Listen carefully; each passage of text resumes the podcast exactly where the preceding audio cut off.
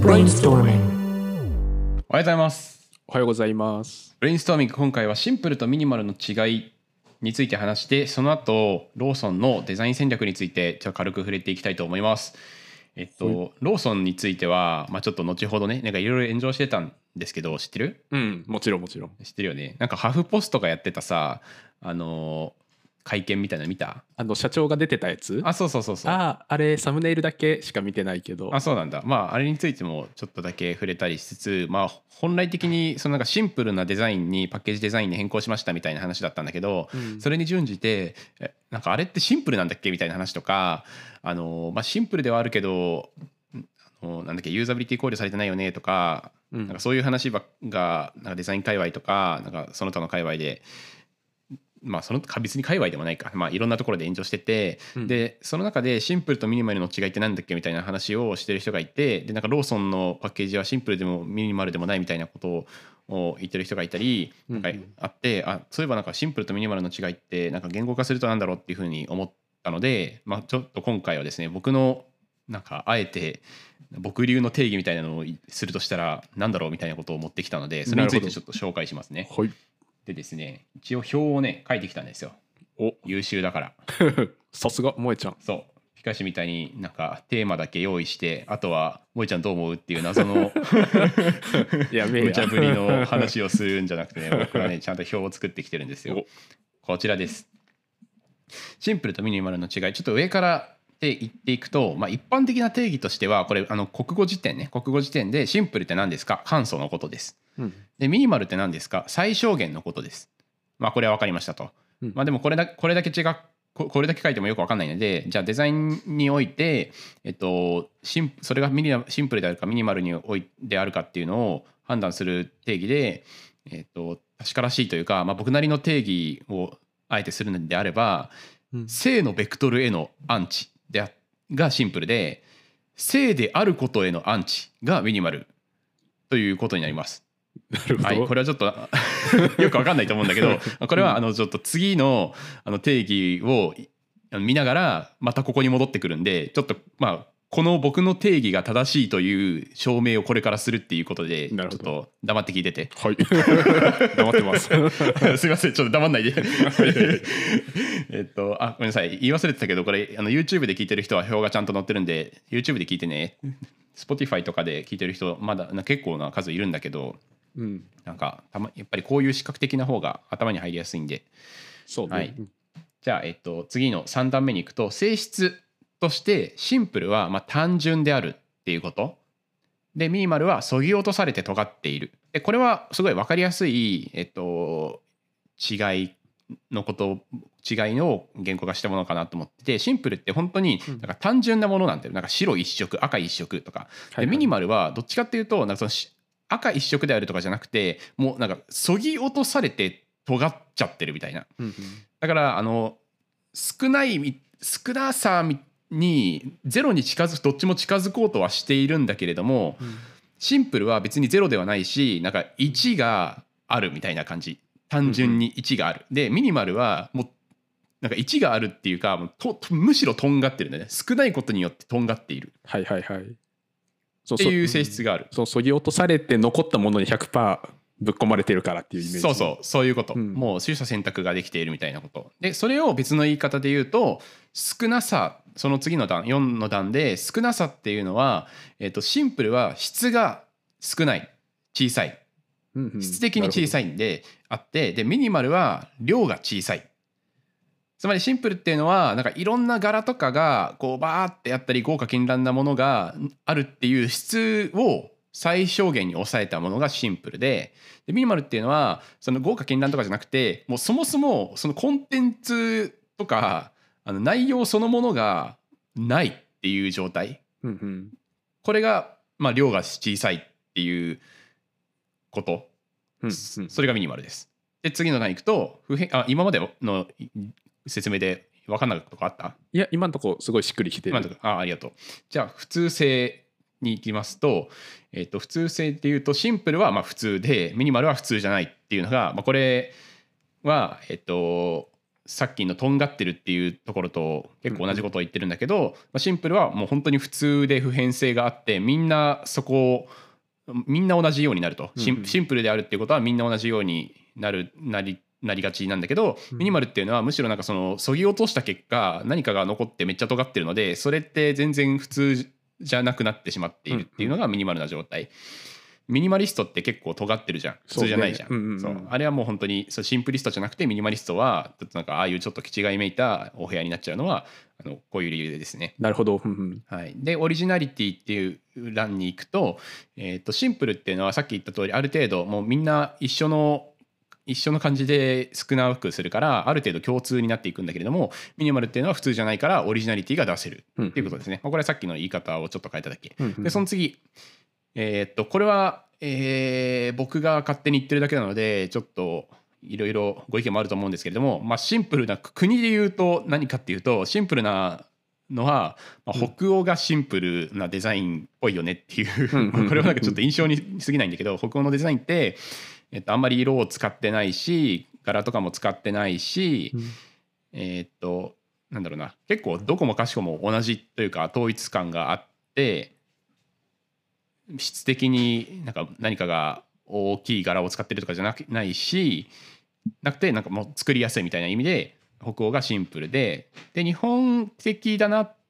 旧ミニマルが旧日本的だなっていうふうに思っていてそれはまああのよく言われることだけど禅とかわびさびとか盆栽とか生け花とか俳句とかってあのそもそもそぎ落とされたもので何かなんか岩をこういう風な配置でやったらすごいよねとかじゃなくてあのそこに何もないっていうことがあの価値がある。うん。俳句も五七五というあの超そぎ落とされたフォーマットにおいて言葉を連ねるからすごく価値があるし、なんかまあ禅とかも何も考えないというところにすごく価値があるみたいななるほど。ので、まあ、旧日本的であるミニマルである。うんうん。のがまあ日本旧日本的っていうふうな定義をしました。うんうんうん。はいなるほど。で次プロダクトの欄で、えーっとまあ、無印良品はシンプルであるというふうに僕は思っています。うんシンプルを目指した結果そうこうこうああいうプロダクトになっただからあれは別にミニマルではないなんでかっていうとあれは普通を目指したデザインなのであって質を質的に何かいろんなものをつけたりするっていうことへのアンチテーゼとしてどんどんどんどん装飾をなくしていったのがあの無印良品なので、まあ、結構共通化というかさなんか一般家庭、一般じゃん。いやそうね。一般。うんうん。そう一般だから無印はもう一般のものイコールシンプルであるっていうこと。でミニマルは逆に、まあ、これちょっと iPhone のあの今の iPhone のあり方みたいなのはまあシンプルっぽい見方になっちゃうと思うんだけど iPhone が出た時って、えっと、携帯電話みたいな携帯電話がガラケーの時ガラケーがガラケーのあのフォーマットがもう主流だった時だったけど、そこからキーボードとか、えっと、なんかポチポチするいろんなボタンを全て抜いてもうボタンだけでいいっしょみたいな,、うんうんうん。なんかそのそこの移動変遷そのものがミニマルのあり方。うんうんミニマル的だなっていうふうに思ったので iPhone と書きました。まあ、ただそのその時は結構ミニマルミニマリズムで iPhone がなったんだけど別にもう今となってはさ、まあ、それが当たり前みたいな。感じになって、うんうんまあ、みんな iPhone 使ってるし、まあ、それは普通だよねってなったから、むしろなんかシンプル寄りになっちゃってるんだけど、うんまあももはやあのそその時にはミニマルだったよね。そうだよね。一番最初結構ボタン1個になって、いやいやみたいな感じに最初ちょっとメディアとかではなってたんもんね。そうなんだよね。だからミニマルが一般的になったらそれはなんかミニマルではなくなるっていうことでもあるかもしれないんだけど、まあそれにしても iPhone っていうのはその時すごいあの画期的で革命的だったよね。そうね。うん、まあでもさなんかこれちょっと話がずれるけど iPhone ってなんかすごいなんかパッとなんか革命的なものがいきなり出て世界において出てきてなんかあ超革命ジョブズすげえみたいな感じになってるけど、うん。あの実はあのあれって本当にただあの iPad タ iPod Touch にうん。電話の機能を足しただけだったんだよね。あそうね。うん。そうそう。だからなんか僕とし僕みたいにさその一般市民で iPod Touch とかを使ってた側からすればあこれに電話機能がついたんだ。へえみたいな感じでなんか別にその進化が全然なかったんだけど、うんうんうん。なんかあのああいう発表の仕方というかさあ確かにね。そう。電話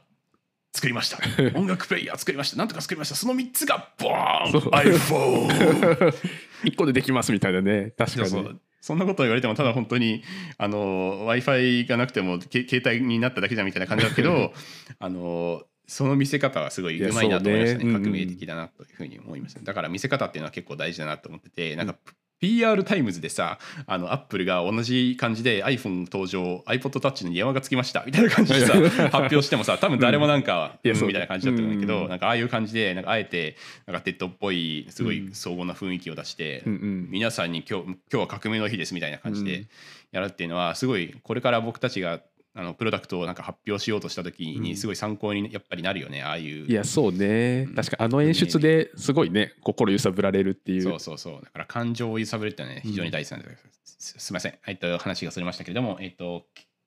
下から2番目の欄で、えーアプリで言うと何だろうっていうのを考えた時に、えーシンプルなのが Notion うん。でミニマルなのが Twitter と Instagram って書きました。これは、えー、と Notion はあの本当に装飾をしな全くむしろできないようにしてて必要なものコンテンツにフォーカスさせるようなあのウィキとして登場しているわけじゃん。うんうんだからすごくシンプリシティを目指している。でも一方で Twitter って、えーっとまあ、今となってはちょっとなんか一般的なものになってるけれども出た当初って140字しか投稿できないっていうもう、まあ、俳句に近いうんあのそぎ落とされたものうん。言葉をそぎ落として投稿させるっていうものだったしインスタグラムもあの、まあ、今となっては動画とかも投稿できるけど最初は写真しか投稿できなくてえテキスト投稿できないんかいみたいなもう写真だけで語るんかいっていうなんかそこのもう超削って尖ってしまったっていうのが、まあ、本当にインスタグラムとツイッターミニマルだったなっていう感じですね。はいはい。なるほど。はい、で、えーっと逸話というかちょっとあのー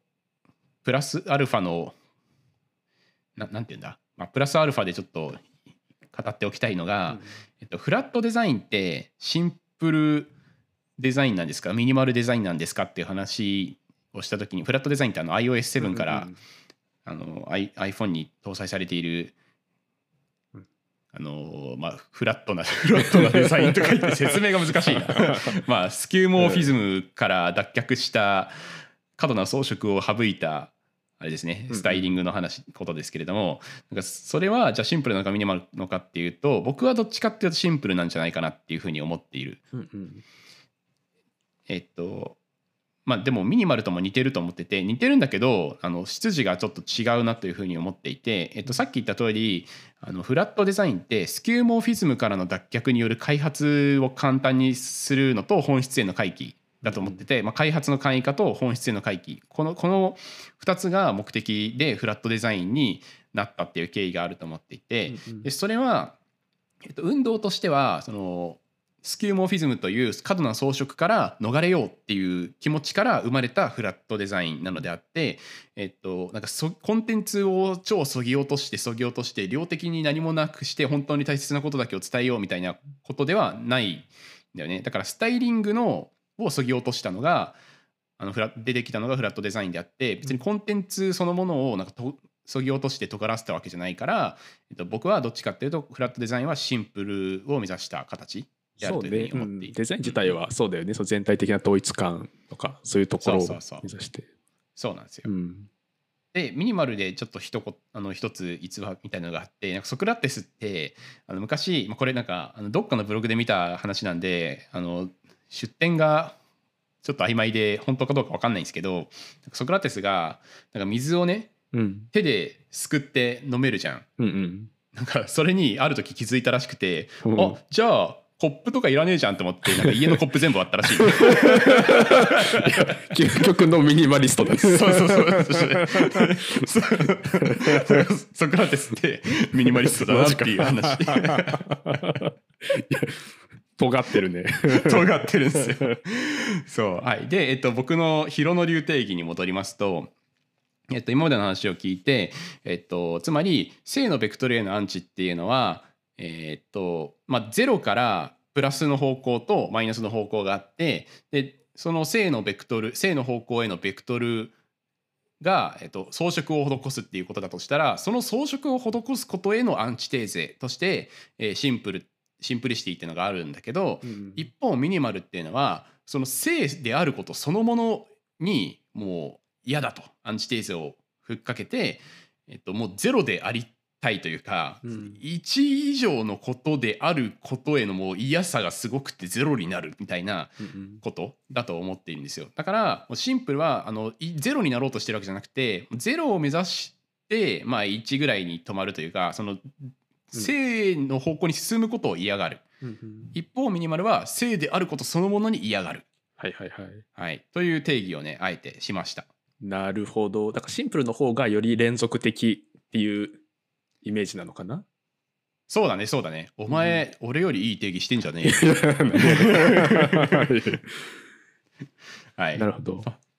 さすがっすね。じゃあ、これをもとにですねローソンのデザインについてちょっと言及していくと、うんうん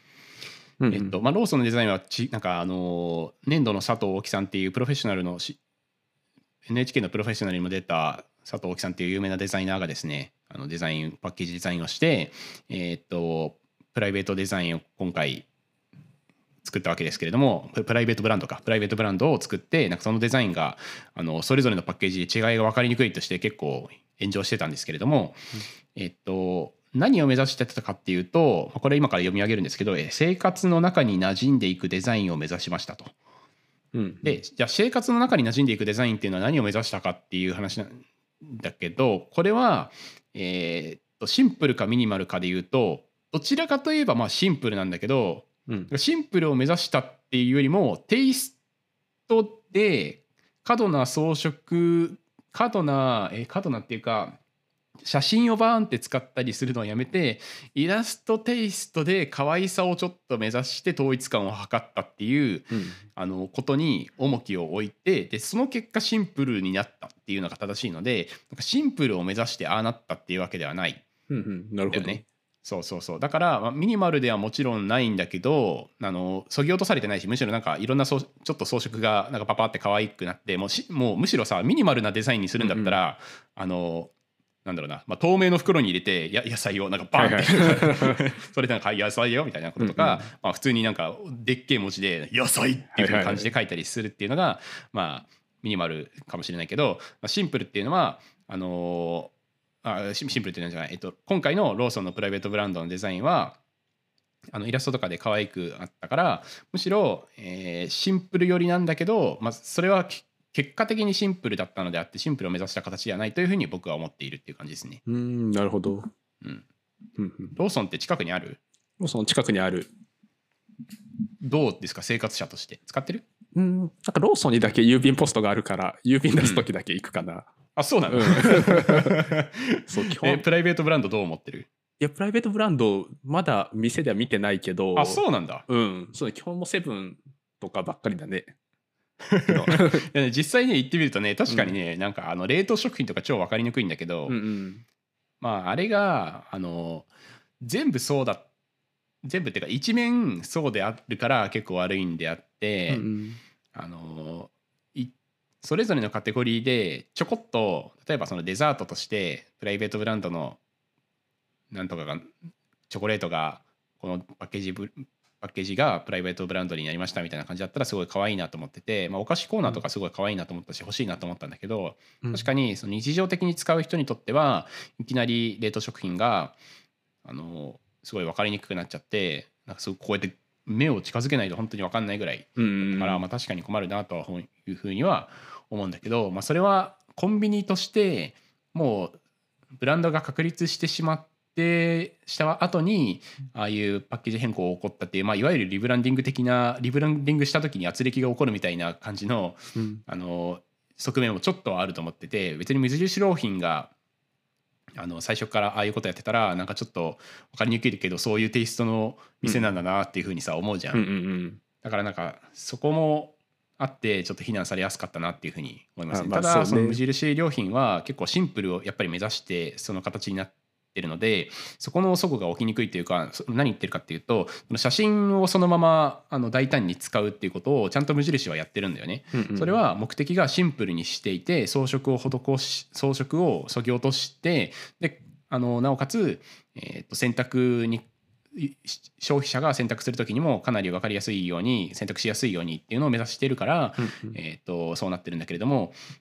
とまあ、今回はどっちかというと可愛いを優先させたというか、うんうん。生活に馴染んでいくっていうことを優先させたから別になんか選ぶ時に、うん。あのどうだっていうところの、うん。に重きを置いてない、まあ、うんうん。一種の実験だったから別になんか悪くはないと思うしハーフパストのライブ番組僕も見てたんだけど、なんか社長が出てきてなんか分かりにくいというふうにご意見いただいた部分は7月にはもう変えますのでみたいな感じでそこのスピード感もすごいなと思うから、あそうねそこは。うん。そうそう。だから、まあ、そういうお客さんの声を聞いてちゃんと